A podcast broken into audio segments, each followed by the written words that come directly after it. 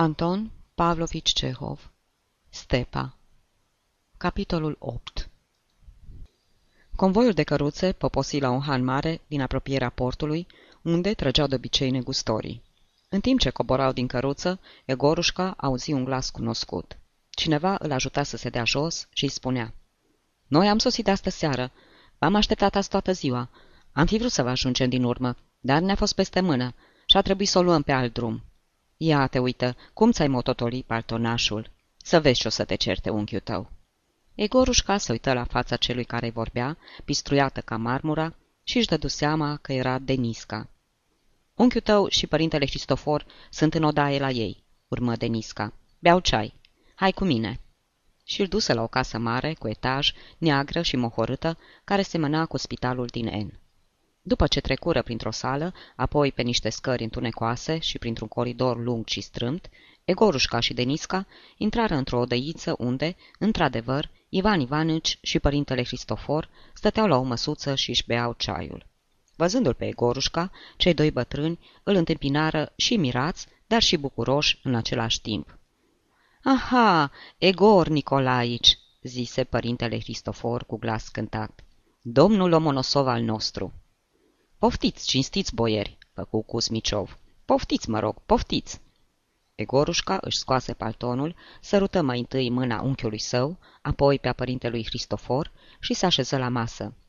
Ei, cum ai călătorit, puer bone?" sări la el cu întrebările părintele Cristofor, turnându-i un ceai.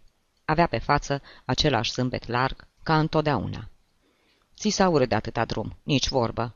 Să te ferească Dumnezeu să umbli cu carul, cu boi, ori cu convoiul de căruțe.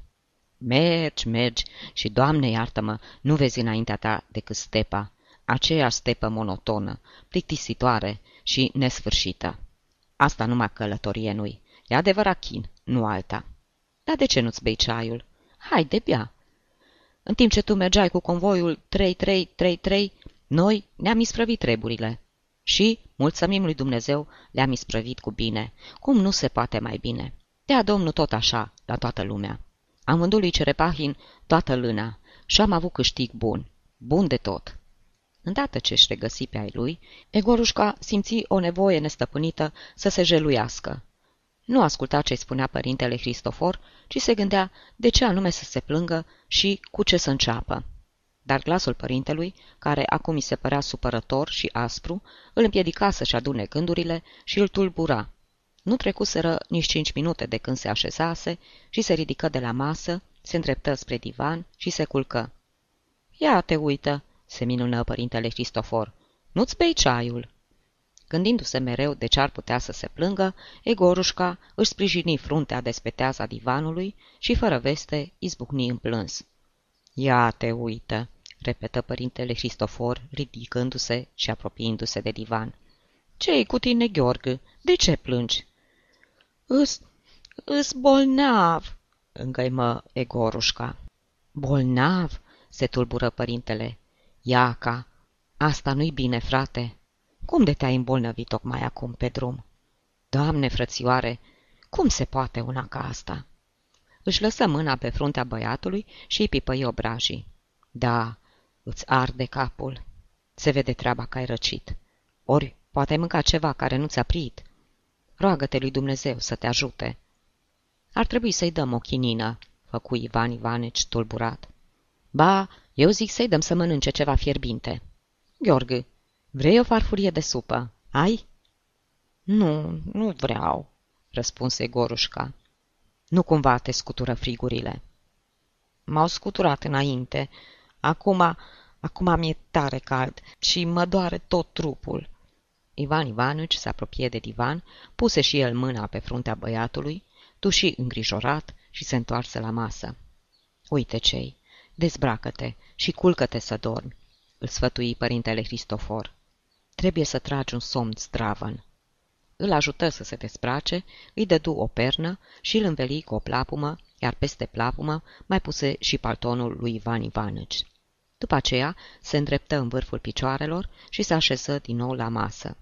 Egorușca închise ochii și într-o clipă îi se păru că nu mai este în odaia de la Han, ci undeva pe drumul mare, în apropierea focului, Emelian dădea din mâini, iar Dâmov, cu burta la pământ, se uita batjocoritor la el, cu ochii lui întrețesuți cu vinișoare roșii. Bateți-l! Bateți-l!" strigă Egorușca. Aiurează, zise părintele Cristofor în șoaptă. Altă belea, oftă Ivan Ivanăci. Trebuie să-l frecăm cu un de lemn și cu oțet. Poate o da Dumnezeu și să o face sănătos până mâine. Ca să scape de vedenii, Egorușca deschise ochii și rămase cu ei ațintiți la lumina lămpii. Părintele Cristofor și Ivan Ivanici își băuseră ceaiul și acum vorbeau nu știu ce în șoaptă. Preotul zâmbea fericit. Nu putea să uite pe semne că luase bani buni pe lână. La drept vorbind, nu se bucura atât de câștig, cât la gândul că, ajungând acasă, o să-și adune în jurul lui tot neamul cel numeros, o să clipească și red din ochi și o să izbucnească în râs. La început o să-i păcălească, spunându-le că a vândut lâna cu pierdere, dar la urmă o să întindă gineră său Mihailo portofelul, doldora de bani și o să-i spună Na, ține, iaca, așa se fac afacerile. Cuzmiciov însă părea nemulțumit. Fața lui păstra același aer rece și preocupat. Ehei, eh, dacă aș fi știu că cere pahin o să le dea asemenea preț, zicea el cu glas căzut, nu i-aș fi vândut lui Makarov încă de acasă cele 300 de puduri. Tare mi-e ciudă. Dar cine putea să știe că în vremea asta s-au urcat prețurile? Un argat cu rubașcă albă aprinse candela din fața icoanei din colț și ridică samovarul de pe masă. Părintele Cristofor îi șopti ceva la ureche. Omul își luă un aer misterios, de conspirator, cu alte cuvinte, lasă că știu eu ce trebuie să fac, și ieși din odaie. Apoi se întoarse și vârâ sub divan un vas. Ivan Ivanici își așternu pe jos, căscă de câteva ori, își făcu rugăciunea fără chef și se culcă. Mâine am de gând să mă duc la catedrală, zise părintele Cristofor. Îl cunosc pe marele eclisiar. Ar trebui să mă duc după liturghie și la preasfințitul, dar aud că e bolnav în pat. Apoi căscă și stinse lampa. Odaia nu mai era luminată acum decât de candelă. Am auzit că nu primește, urmă părintele Cristofor dezbrăcându-se. Ce pot să fac? Am să plec fără să-l văd. Își scoase anteriul și lui Egorușca îi se păru iarăși că l-are în față pe Robinson Crusoe. Iar Robinson amestecă ceva într-o farfurie, se apropie de Egorușca și șopti. Dormi, Lomonosov? Scoală-te, să te frec cu puțin un de lemn și cu oțet. Are să-ți facă bine. Dar nu uita și roagă-te și lui Dumnezeu. Egorușca se ridică repede în pat. Părintele Cristofor îi scoase cămașa și începu să-l frece pe piept. Sufla din greu și se strâmba urât, ca și cum el era cel gâdilat. În numele Tatălui, al Fiului și al Sfântului Duh, șoptea părintele. Întoarce-te acum cu spatele în sus. Așa. Mâine ai să fii sănătos tun. Nu mai vezi, de azi încolo să nu mai păcătuiești. Ia te uită, ars ca focul. Nu cumva v-a prins furtuna pe drum. Ba, ne-a prins! Ei, poftim, apoi cum era să nu te îmbolnăvești? În numele Tatălui, al Fiului și al Sfântului Duh, cum era să nu te îmbolnăvești? După ce îl frecă foarte bine, părintele Cristofor îl ajută să-și pună cămașa, îl înveli, făcu peste el semnul crucii și se depărtă. Peste puțin, Egorușca îl văzu cum se închină. Se vede că bătrânul știa tare multe rugăciuni pe de rost, deoarece rămase mult timp în fața icoanei, rugându-se în șoaptă. După ce termină, făcu câte o cruce spre ferestre, spre ușă, spre Egorușca și spre Ivan Ivanici, apoi se culcă fără pernă, învelindu-se cu anteriul. În coridor, pendula bătu de zece ori. Egorușca socoti câte ceasuri mai erau până la ziua, își sprijini amărât fruntea de spătarul divanului și nu mai încercă să se scuture de visurile lui tulburi și apăsătoare. Dar dimineața sosi mult mai curând decât socotise el. I se părea că nu stătuse cine știe cât culcat, cu fruntea sprijinită de spătarul divanului. Dar când deschise ochii, raze piezișe de soare pătrundeau pe cele două ferestre ale odăiței, întinsându-se pe podea. Nici părintele Cristofor, nici Ivan Ivanici nu mai erau acolo.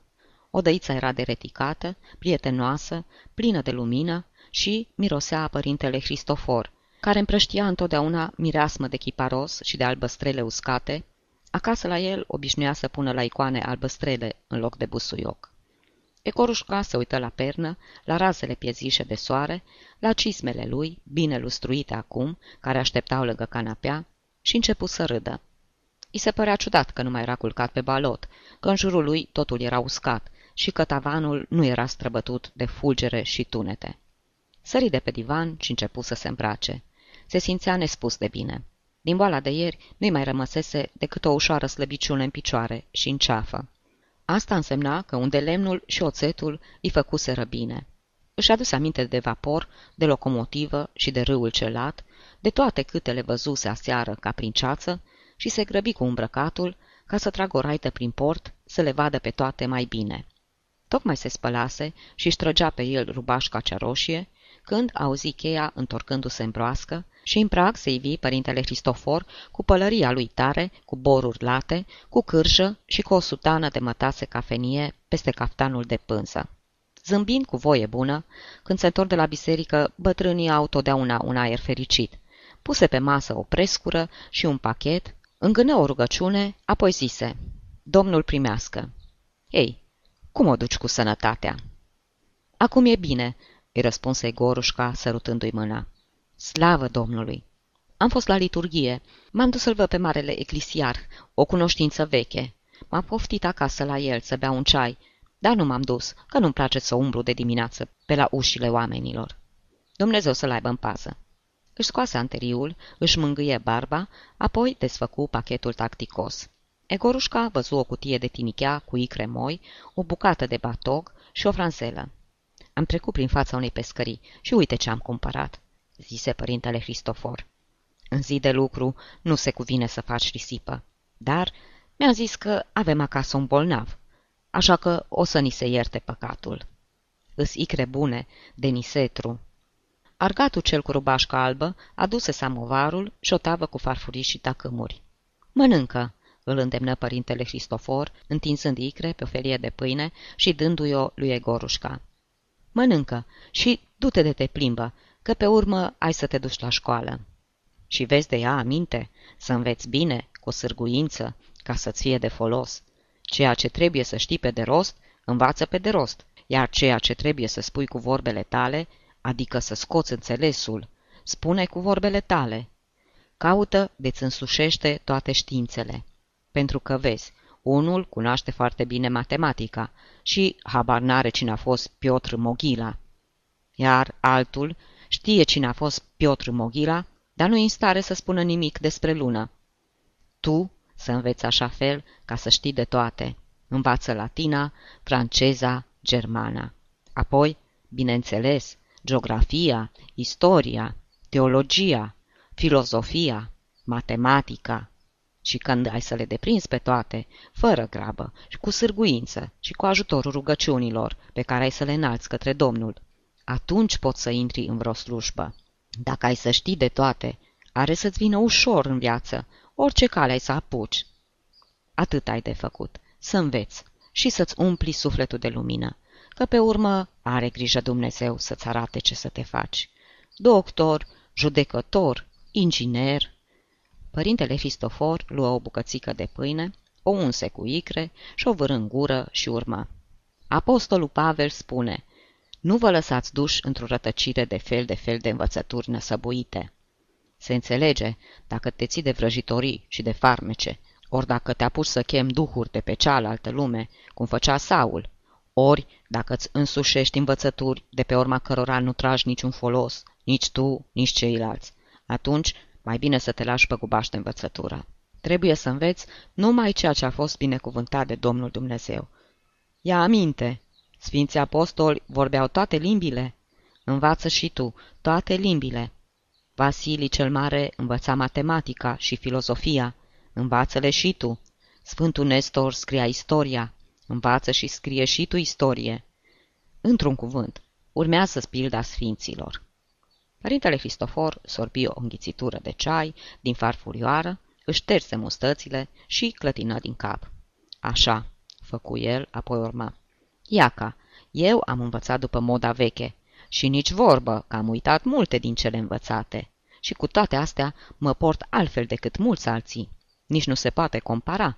De pildă, când se întâmplă să mă aflu într-o societate mai numeroasă, la vreo masă sau la vreo adunare, nu pierd niciodată prilejul să strecor două, trei vorbe latinești sau câte ceva din istorie sau din filozofie, lucru care bucură și pe cei care te ascultă și pe tine însuți.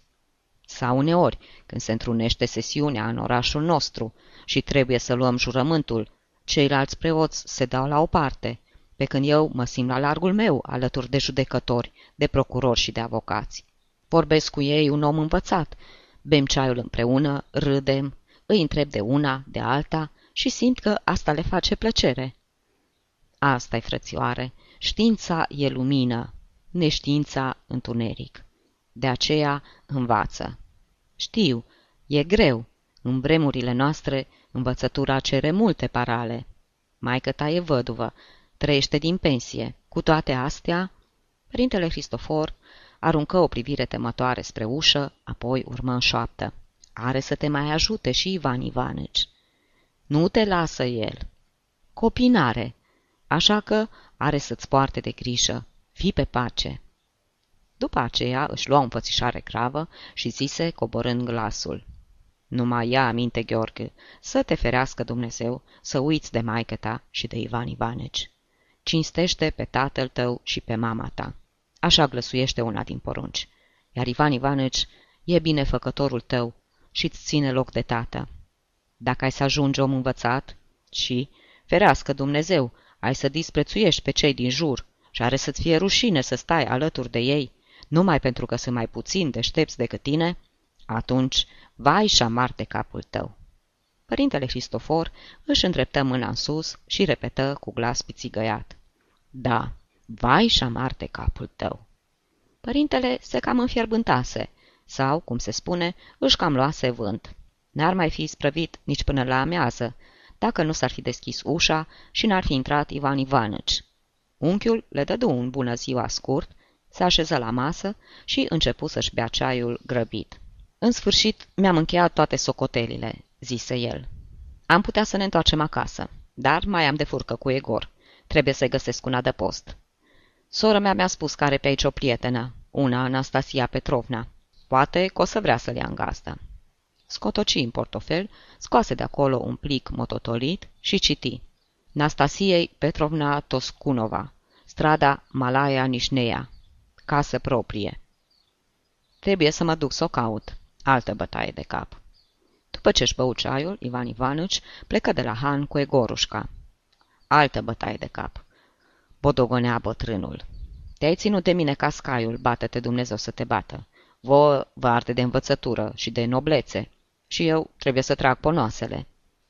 Când trecură prin curtea hanului, căruțele și căruțașii nu mai erau acolo. Plecaseră încă din zori în port.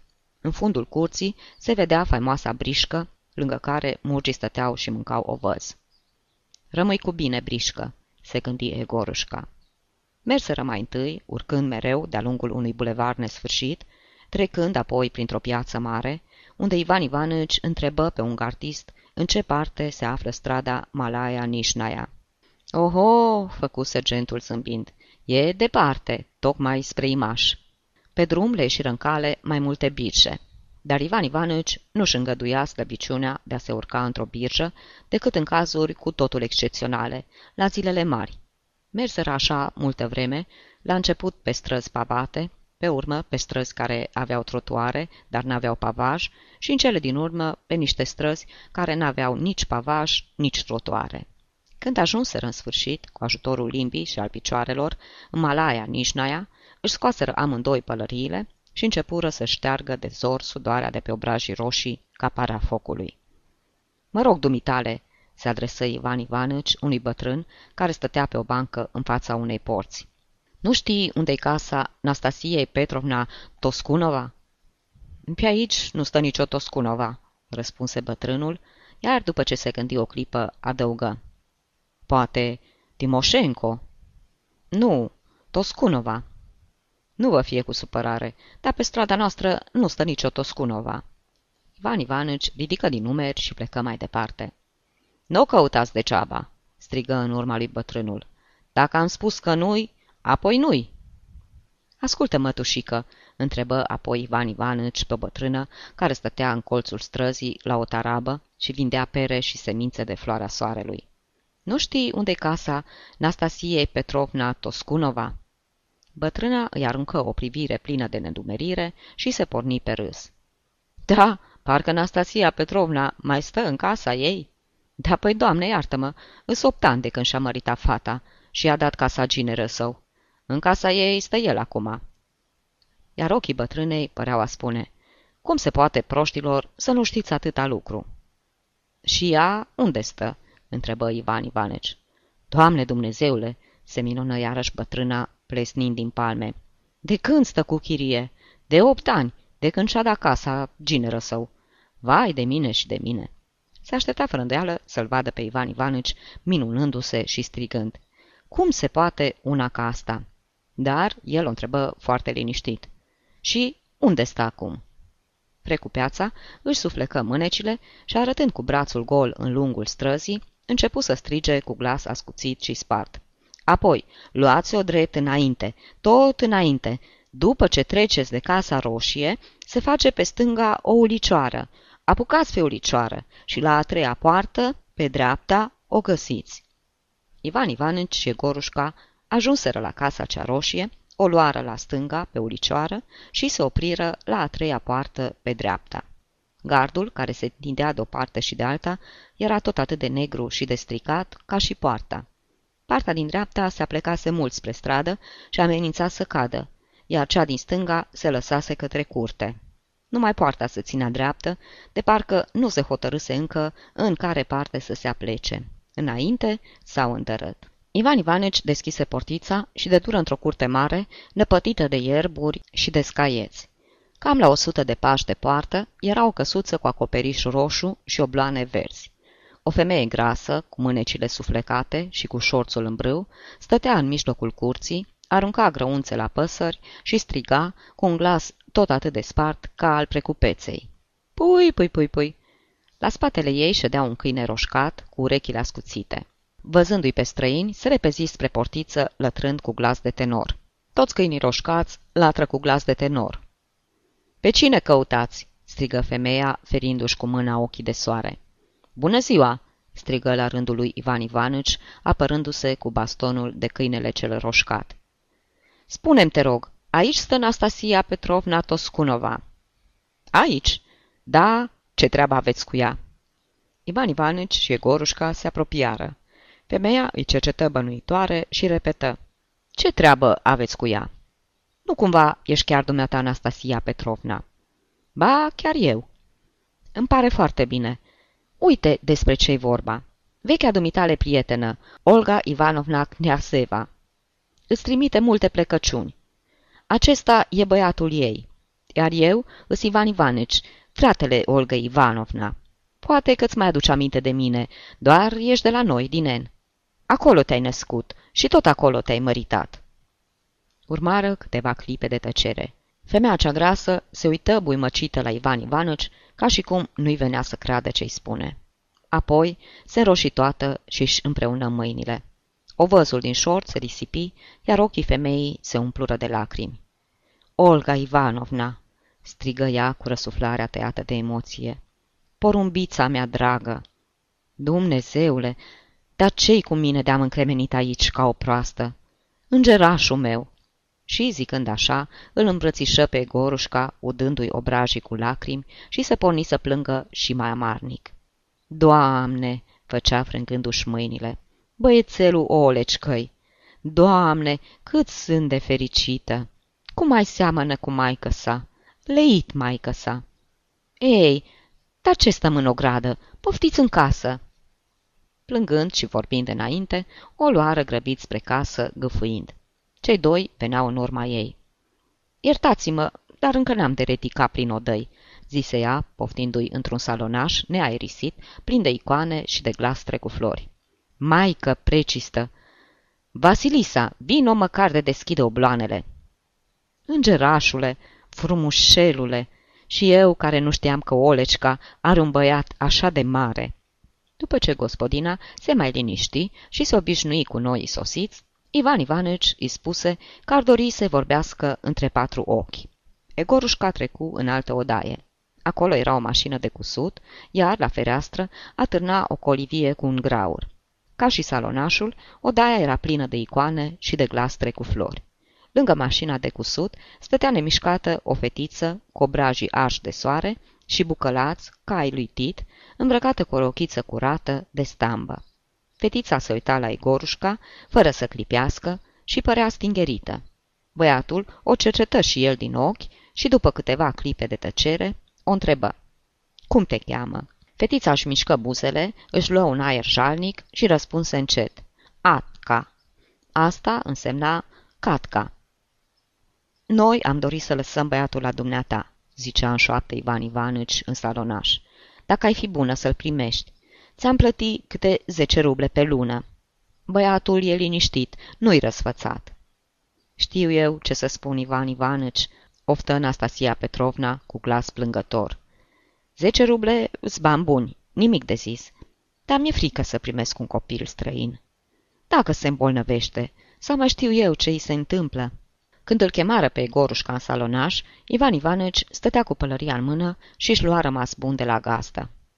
Atunci, așa, rămâne la dumneata, zicea el. Cu bine. Ai să stai aici, Egor, se întoarse apoi către nepot.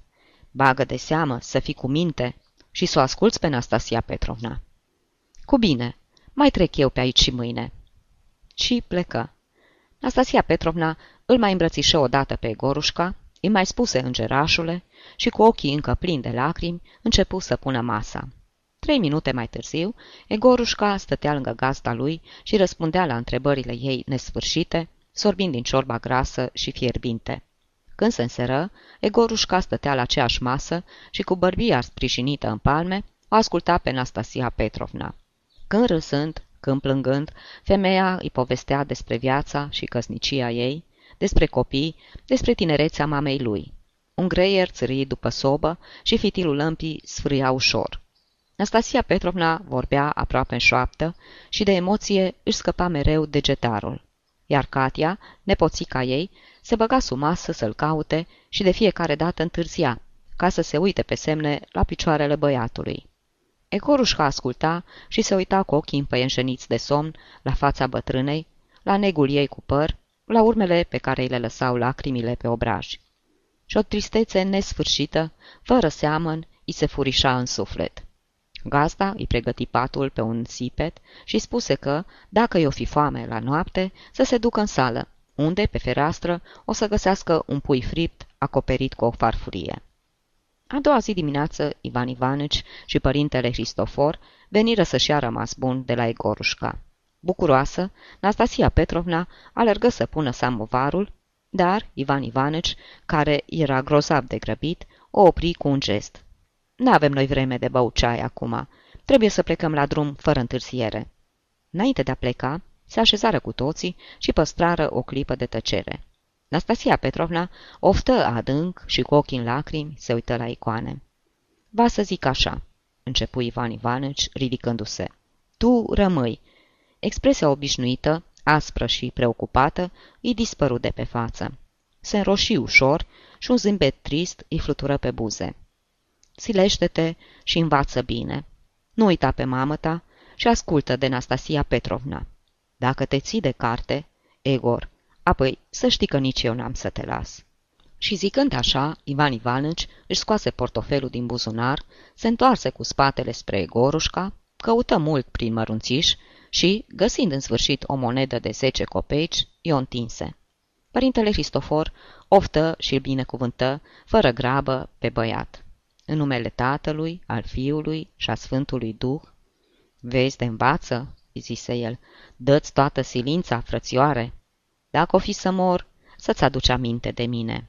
Ține și din partea mea zece copeici. Igorușca îi sărută mâna și începu să plângă. Parcă îi spunea inima că n-avea să-l mai vadă niciodată. Nastasia Petrovna, am lăsat o cerere la liceu, zise Ivan Ivanovici cu glasul stins, ca și cum în salonaș ar fi fost un mort. Să te duci cu băiatul la examen, în ziua de 7 august. Și acum rămâneți cu bine. Dumnezeu să vă aibă în pază. Să ne vedem sănătoși, Egorușca. Să fi luat măcar câte un pahar cu ceai, suspină Anastasia Petrovna. Lui Egorușca, lacrimile îi încețoșaseră ochii și nu-i văzu pe Ivan Ivanici și pe părintele Cristofor ieșind din casă. Se repezi la fereastră, dar ei nu mai erau în curte. Dinspre poartă, cu aerul lui cuiva care își făcuse datoria pe deplin, se întoarse la trap câinele cel roșcat. Lătrase în urma străinilor. Fără să-și dea seama ce face, Engorușca o luă din loc și ieși în goană din casă. Când ajunse în poartă, Ivan Ivanici și părintele Cristofor treceau pe după colțul străzii, unul legănându-și bastonul, celălalt cârșa. Și dintr-o dată, Egorușca simți că odată cu acești oameni se risipea pentru totdeauna, ca un fum, toată viața lui de până atunci.